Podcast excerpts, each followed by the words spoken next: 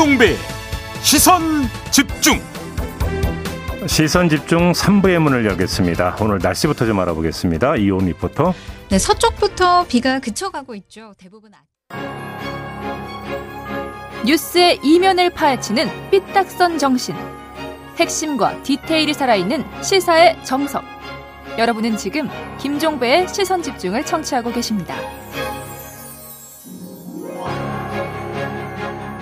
네, 코로나 상황 좀 점검해 보겠습니다. 확진자가 폭증을 하고 있는데 정부는 코로나를 1급 감염병에서 해제하는 방안을 검토 중이다. 그리고 오늘 거리두기 완화 방침을 발표할 것이다. 이런 보도가 지금 나오고 있는 건데요. 이거 어떻게 봐야 되는 건지 한번 좀 총 정리를 해보기 위해서 이분을 스튜디오로 모셨습니다. 가천대 예방의학과 정재용 교수 모셨습니다. 어서 오세요. 네, 안녕하세요. 네. 진짜 말 그대로 폭증세인데 뭐 원인은 사실 하나는 아니겠죠. 여러 가지가 아마 겹쳐 있을 건데 가장 주된 원인을 뭘로 보세요? 아, 주된 원인은 일단 오미크론 변이 바이러스가 매우 전파 능력이 높기 때문인 거고요. 그리고 또, 네. 유행 곡선이라는 것이 항상 최정점이 존재하거든요. 네. 지금은 최정점 구간에 완전히 들어와 있는 상태이기 때문입니다. 아, 정점에 지금 와 있다고 보세요? 어, 정점이라고 하는 것이 딱 하루가 정점이다 이렇게 표현하기는 어렵지만 음. 지난주부터 한 다음 주 정도 사이가 가장 최정점인 구간이다 이 정도의 표현은 충분히 가능할 것 같습니다. 다음 주까지. 네, 다음 주 초반이나 중반 정도까지는 최정점 구간에 있을 것으로 예상을 그러면 그 기간 지나면 이제 그 다음부터 조금씩 줄어들 거라고 보시는 겁니까? 어, 당연히 줄어드는데요. 네. 그런데 줄어드는 게 깔끔하게 줄어들어서 끝나는 게 절대 아니고요. 음. 영국이나 외국의 데이터를 보더라도 음. 오미크론 변이가 BA1이라고 부르는 오미크론도 첫 번째 게 있고 두 번째 게 있거든요. 또 스텔스 오미크론 네, 스텔스 오미크론이 BA2라고 부르는 건데 네. 영국도 BA1의 유행이 끝나면서 한 번 파도가 지나가고 두 음. 번째 파도가 또 오고 있습니다. 네. 이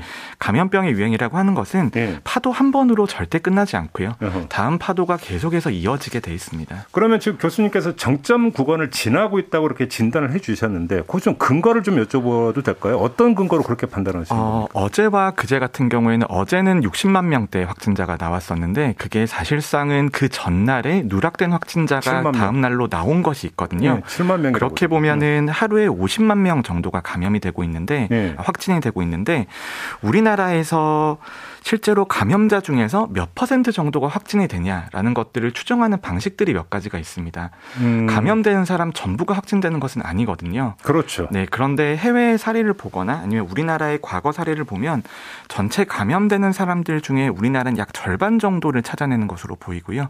오. 이 정도면 생각보다 많이 찾아내는 편입니다. 아, 절반이? 네, 절반 정도 찾아내고 있는데 그럼 하루에 50만 명 정도 확진이 된다라면 하루에 감염되는 분들은 100만 명 정도라는 음. 뜻이고 음.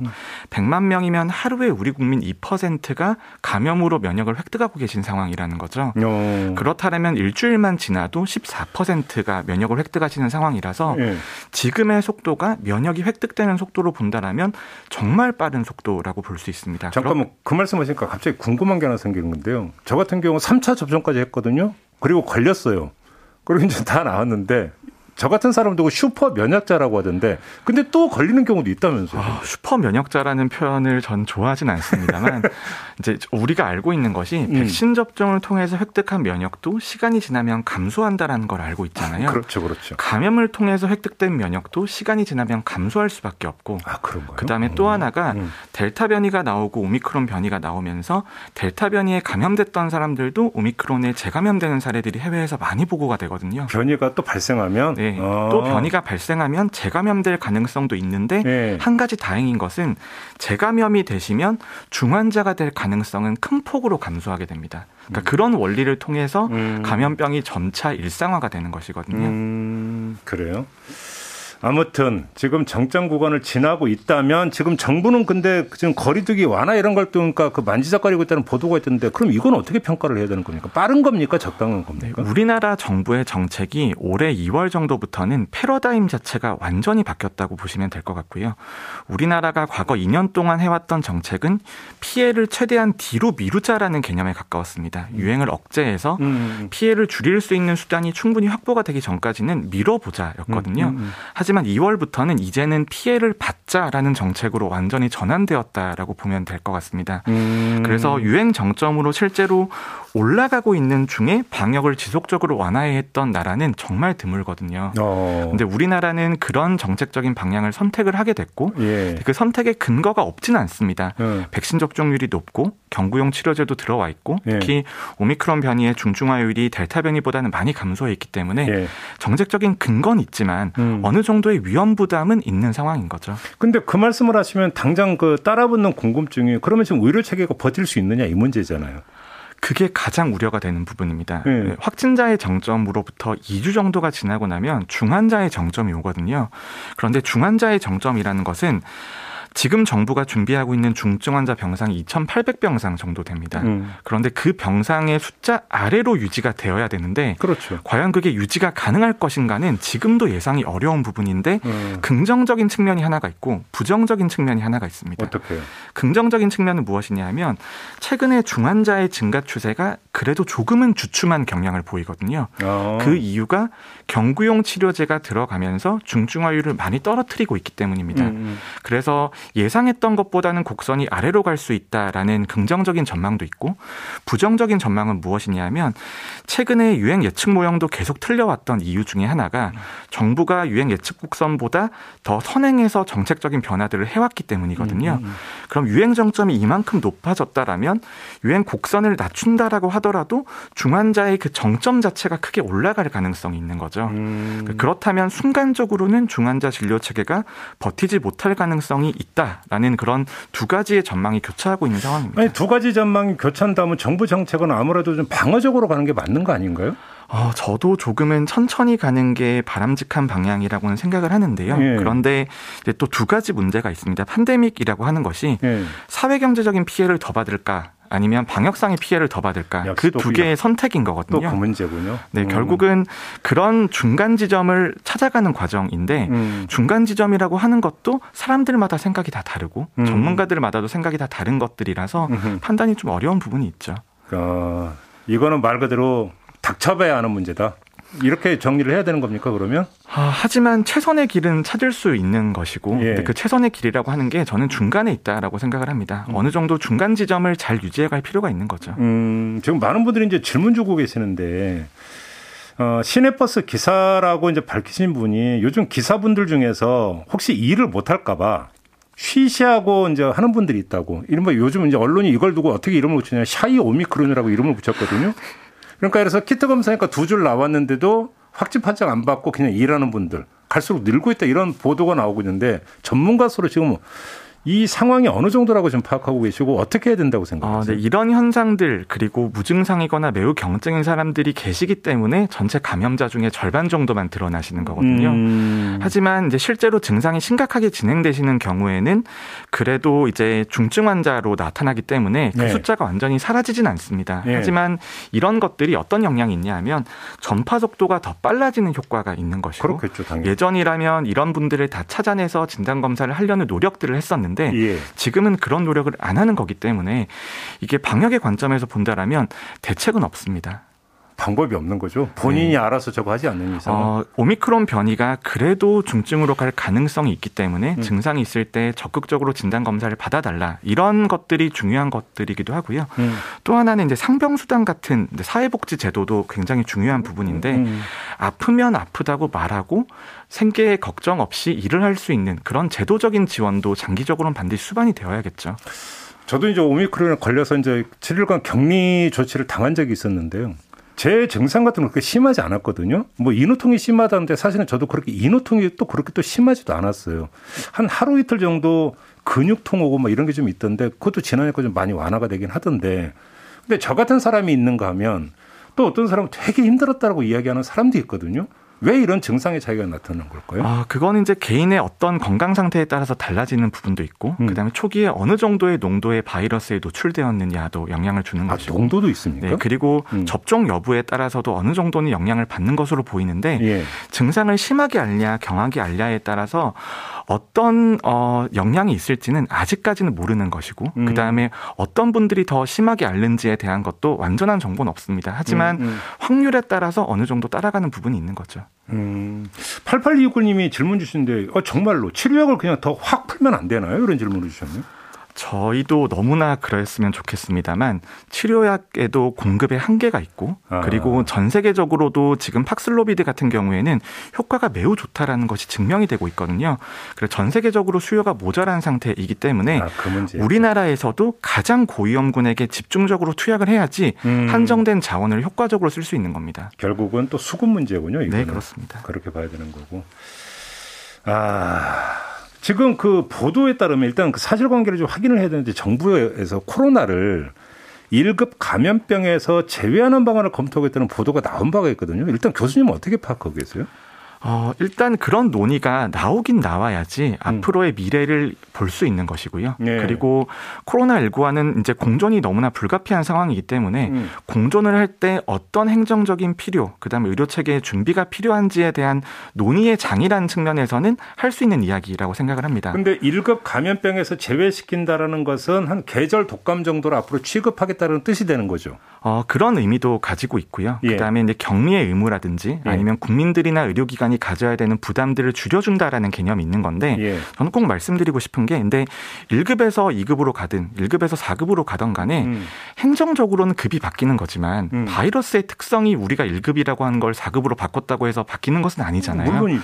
네, 대응 정책에 있어서 미래 방향은 이렇게 갈 수 있는 거지만 음. 현재 상황은 현재 상황 그대로 보고 가는 것이고 그렇죠. 우리가 표현을 바꾼다고 하더라도 이 위기 상황이 없어지는 것은 아니다. 이제 그런 점을 말씀드리고 싶습니다. 근데 아무튼 그러면 조만간 1급 1급에서 제외되는 일이 시, 그러니까 실제로 나타날 가능성은 충분히 있다고 봐야 되는 겁니까? 어, 저는 시간이 조금 걸리는 문제라고 생각을 당장은 하고요. 아니다. 네, 이게 의료기관에서도 준비가 되어 되어 있어야 되고 예. 국민들의 위기에 대한 인식도 조금 바뀌어야 되는 것들이라서 예. 한 번에 바꿀 수 있는 성질의 문제는 아니라고 생각합니다. 아, 그게 급하게 서둘 그런 성질의 문제는 아닌 거다.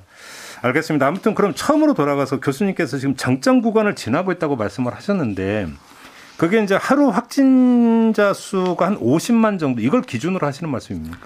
아, 참 어려운 말 질문이신데요. 네. 저희가 정점이라고 말씀드리는 것은 항상 일주일의 평균 수치에 가깝고요. 음. 그리고 지금의 패턴을 보면 요일별 패턴이 매우 명확하게 나오고 있기 때문에 음. 화요일이나 수요일의 값은 매우 높아 보이고 음. 주말에 가면 조금 감소해 보이는 현상들인데 음. 지금 평균치로 본다라면 한 50만 명 가까이 가고 있다라고는 볼 수 있을 것 같고 음. 여기서 조금 높아졌다가 내려갈 가능성이 높다고 봅니다. 그 조금 전에 평균을 말씀하시니까 일주일 평균 정부가 잡고 있는 것은 정점 점이라고 한다면 일주일 평균 한 37만 정도를 그러니까 잡았던 것 같은데 지금 그 최근 일주일을 보면 39만이었다. 그럼 지금 정부 예측보다 더 높은 거 아니냐 이런 지적도 있던데요. 네, 그런 수치가 바뀌는 여러 가지 이유가 있습니다. 첫 예. 번째는 예측 모형이 나오고 나서 정책이 바뀌는 것들은 과거의 예측 모형에 반영이 안 되어 있는 것들이죠. 음. 대표적으로 지금은 의원급에서 전문가용 신속 항원 검사 한 것들을 양성으로 인정을 해주고 있는데 음. 그런 것들이 검출률을 높이는 효과가 있고 음흠. 그리고 실제로 감염자 중에서 확진으로 판정되는 비율 자체가 바뀌기 때문에 음. 조금 더 높아 보이는 영향이 하나가 있는 것이고요. 음. 그 다음에 저희 예측하는 사람들 정말 아쉬운 부분이 예측하면 풀고 예측하면 풀고 이것이 반복되는 상황이기 때문에 어. 정점이 조금씩 높아지고 있다고 볼 수 있습니다. 그냥 이거저거 다 떠나서요. 오늘 그, 그 사회적 거리두기를 8명 그다음에 10 12시까지로 완화할 거다라는 지금 그 보도가 이미 나온 바가 있는데 교수님은 동의하세요? 아니면 좀 빠르다고 평가하세요? 아, 저는 이제 동의하는 측면도 있고 동의를 못하는 측면도 있는데요. 예.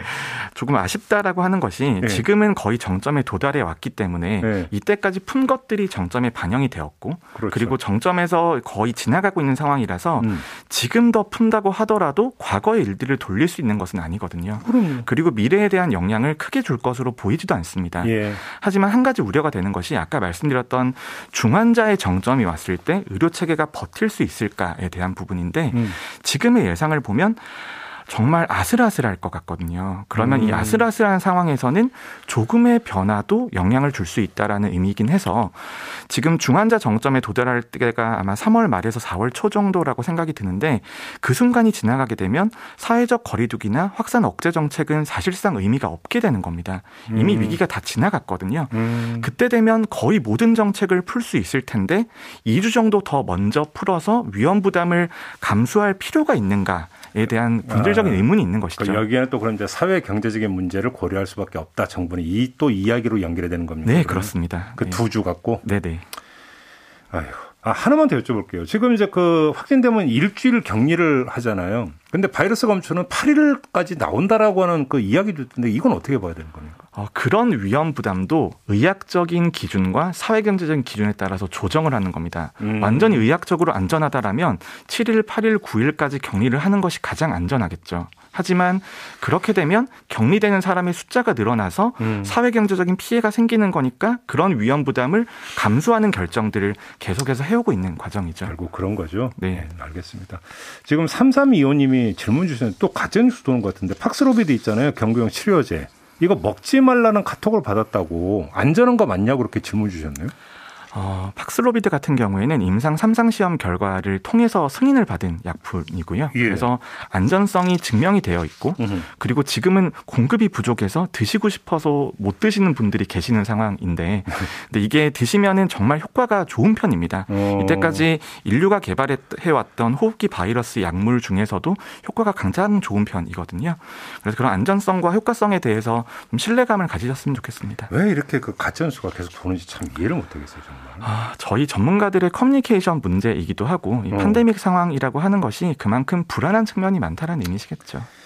알겠습니다. 자, 오늘 말씀 여기까지 드려야 될 것 같네요. 고맙습니다, 교수님. 네, 감사합니다. 네, 가천대 예방의학과 정재웅 교수와 함께 했습니다.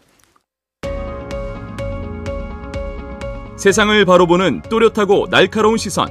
믿고 듣는 진품 시사. 김종배의 시선 집중.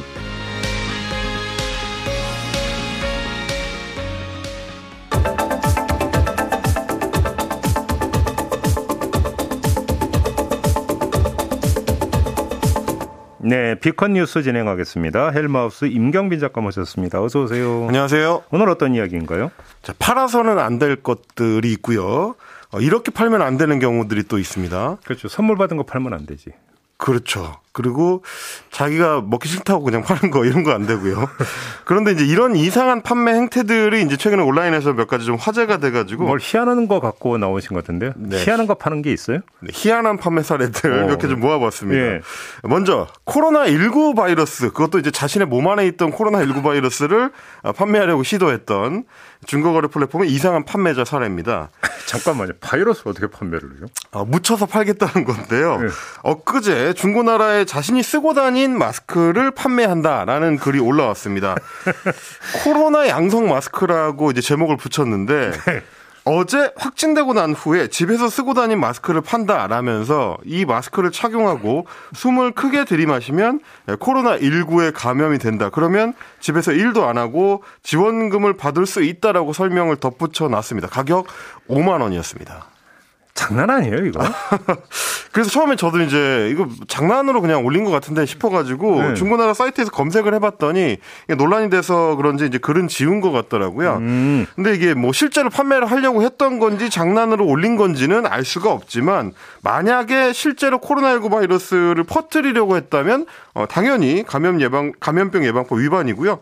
어, 감염병 예방법 제 72조 2에 따르면 감염병을 확산시키거나 확산 위험성을 증대시킨 사람에 대해서는 이제 복지부나 지자체에서 어, 손해배상 청구를 할 수 있습니다. 입원 치료비, 격리비, 진단비, 손실 보상금 이런 것들을 청구할 수 있게 되기 때문에 조심하셔야 되고 본인 주장대로 전날 확진을 받았는데 그 다음 날 중고 거래를 시도했다. 그래서 이 마스크를 시도 아, 판매하려고 외부인하고 접촉을 했다면 그거 역시 방역지침 위반이 됩니다. 제가 볼 때는 이런 거 이전에 정신 감정을 먼저 받아봐야죠. 제정신이 아닌 거죠. 그런 거 아닙니까? 그러니까 이제 본인들 딴에서 사실 이제 중고나라에 가끔 장난스러운 게시물들이 많이 올라오긴 하는데 음. 지금 같은 시국에는 이런 장난은 좀 자제해 줬으면 좋겠고 이게 왜 그러냐면 어 판매 글에 보면 이제 지원금을 일도 안 하고 받을 수 있다라는 인식이 이제 깔려 있는 것 같더라고요. 그러니까 지금 이보 이런 분들이 뉴스를 네. 제대로 안 보시는 분들인데 저희도 전해드렸 이제 지원금 확 깎는다는 얘기 그러니까 그 뉴스 못 보셨구나. 네, 지금 뭐 5만 원에 팔아봐야 별로 안 남습니다. 이제 받는 사람 입장에서는 네, 오미크론 확산으로 이제 격리자하고 환자가 다 늘어나면서 재원 부족 때문에 원래 1인당 일주일 동안 생활지원비가 24만 원 정도 나가던 게 16일 어, 이후 확진자부터는 10만 원 정도로 대폭 줄인 음. 상태라서 만약에 5만 원 주고 사셨다면 5만 원밖에 못 남기십니다. 굳이 따지자면. 뭐 그럼 계산까지 해줘요 그런 거. 네. 정신 차리시기 바라고. 네. 그리고 일단 지자체에서 지금 지원비 관련된 편성 예산이 많이 써, 써버린 상태라 가지고 지급 자체가 잘 안 되는 경우들이 많습니다. 중앙정부하고 지자체가 반반 부담하는 걸로 알고 있어요. 그렇습니다. 음. 네, 반반 정도 부담하는데 저도 지금 파주시에 신청해놨는데 안 나오고 있습니다. 연체가 되고 있는 상태예요. 네, 그래서 이런 어떤 그 지원금을 노리고 일부러 걸리겠다 이런 거 농담으로라도 이제 함부로 하시면 안 되고 네. 그리고 다른 무엇보다도 제가 이제 오미크론에 걸려본 사람으로서 말씀드리기에는 이게 증상이 굉장히 천차만별이고 복불복입니다. 어, 많이 심했어요? 저는 정말 인후통 때문에 목이 어. 너무 아파가지고 어, 침을 못 삼킬 정도로 어, 고통을 일주일 내내. 저는 한 이틀째까지는 좀 그 아픈 네. 그 이틀 지나고 나니까 물론 미열 이런 것들은 계속 있던데 맞습니다. 그렇게 크게 아프지는 않았는데. 그러니까 이제 너무 이게 천차만별이라 음. 뭐 가볍게 앓고 지나가시면 그나마 다행인데 음. 저처럼 일주일 내내 격리 기간 내내 이 고생만 하실 수도 있습니다. 그러니까 가능하면 최대한 걸리지 않도록 음. 개인 방역에 힘쓰시길 예, 좀 권유를 드립니다. 또 다른 판매 사례가 있어요? 자, 띠부띠부 실이라는 게 있습니다. 뭐예요, 그것도? 띄었다 붙였다 할 수 있는 실이라고 해가지고 아 이거 참말 잘 지어내 네. 띠부 띠부 요즘 이제 이게 이제 어 캐릭터 스티커들이 옛날처럼 음. 한번 붙이면 잘 안 떨어지는 게 아니고 뗐다 붙였다 할 수 있는 형태로 많이 나오기 때문에 오. 그런 이름이 붙은 건데 자 포켓몬 빵이 최근에 재출시가 됐습니다.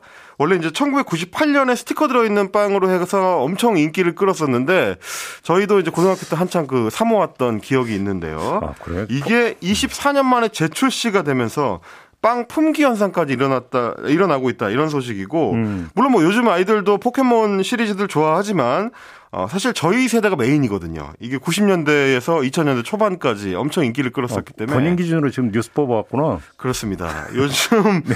소위 3030, 아, 3040 어른이들, 어른 플러스 어린이, 어른이들이 이 띠부띠부실 모으기에 가세를 하면서 이 어른의 물량 공세라는 거는 이제 보통 이제 그 돈으로 하는 거라서 음. 어, 잔뜩 사들이는 경우들이 생겨가지고 품귀 현상에 이제 부채질을 하고 있다. 아니 어른까지 돼가지고 뭘 또 그래요, 그냥. 아, 뭐 저도 뭐, 이제 옛 추억의 소환입니까? 네, 저도 이제 한번 뽑아, 뽑아 봤는데 그 저는 이제 별로 안 좋아하는 캐릭터 이 또가스가 나오는 바람에 그 뒤로는 정을 뗐습니다. 근데 네. 이제 뭐 뮤나 뮤츠 이런 어떤 그 파워가 강하기로 알려진 희귀 캐릭터들은 중고 거래에서 이제 4, 5만 원씩도 팔린다 이런 얘기도 있습니다. 올해 연세가 어떻게 되시더라? 올해 연세 박년 41세 되겠습니다. 아, 그러시구나. 네. 이게 희귀 캐릭터를 거래하는 거는 원래도 이제 뭐 흔하게 하던 일인데 네. 황당한 판매 사례라는 거는 이제 거꾸로 띠부띠부 씨를 파는 게 아니고 빵만 파는 경우가 이제 생겨가지고 문제입니다. 또 무슨 얘기? 자, 당근마켓에 올라온 포켓몬 빵 팝니다라는 거래 글을 보면 실 X, 그러니까 실은 없다라는 표시가 붙어 있는데요. 본인이 빵을 100개 정도 샀는데 아, 실은 그, 이미 예, 개봉을 그, 해가지고 다 꺼냈고 아, 씨를 그러니까 얻기 위해서 빵을 100개나 샀는데 그렇습니다. 씨는 다 빼고 스티커는 다 뺐고 어, 개봉한 빵을 판다. 근데 10개씩 묶어 가지고 개당 1,500원에 예, 판매한다고 돼 있는데 어, 꼼꼼하게 개봉할 때 위생장갑 끼고 뺐다라고 강조를 했습니다. 아, 1,500원에 파는 싼거 아니에요? 아, 비싼 겁니다. 이게 왜 그러냐면 편의점에서 원래 개당 원가가 1,500원이거든요. 근데 이제 스티커가 없는 거니까 정가보다도 오히려 좀 비싸게 판다라고 생각하실 수가 있을 것 같고 이 개봉한 파, 식품을 판매하는 거는 식품위생법 위반이고요. 이 반대로 빵만 먹어보고 싶다는 이제 구매 글도 있습니다. 대신 먹어드려요라는 글이 당근마켓에 올라오기도 했는데 지금은 어, 두 글이 다 삭제된 상태고요. 어, 워낙에 지금 품귀 현상이 심하기 때문에 일부 매장에서는 어, 포켓몬빵 인질극이라는 것도 벌어지고 있다 이런 게시물이 올라왔는데. 어, 예전에 이제 허니버터 칩이 이제 품귀현상 어, 빚을 때처럼 난리였죠. 예. 네, 묶어가지고 파는 거죠. 음. 네, 뻥튀기 두 봉지에다가 포켓몬빵 한 봉지를 묶어서 세트 상품으로 6,500원에 판매하는 이런 네, 글도 됐어요, 있었고. 됐어요. 그만해요. 네. 됐어요. 그래도 이거는 그래도 코로나 마스크보다는 그래도 귀엽네. 그렇습니다. 이렇게 마무리하겠습니다. 판매량을 좀 늘려주셨으면 좋겠습니다. 헬마우스 임경비 작가였습니다. 고맙습니다. 감사합니다. 네, 오늘 방송 모두 마무리하고 물러가겠습니다. 고맙습니다.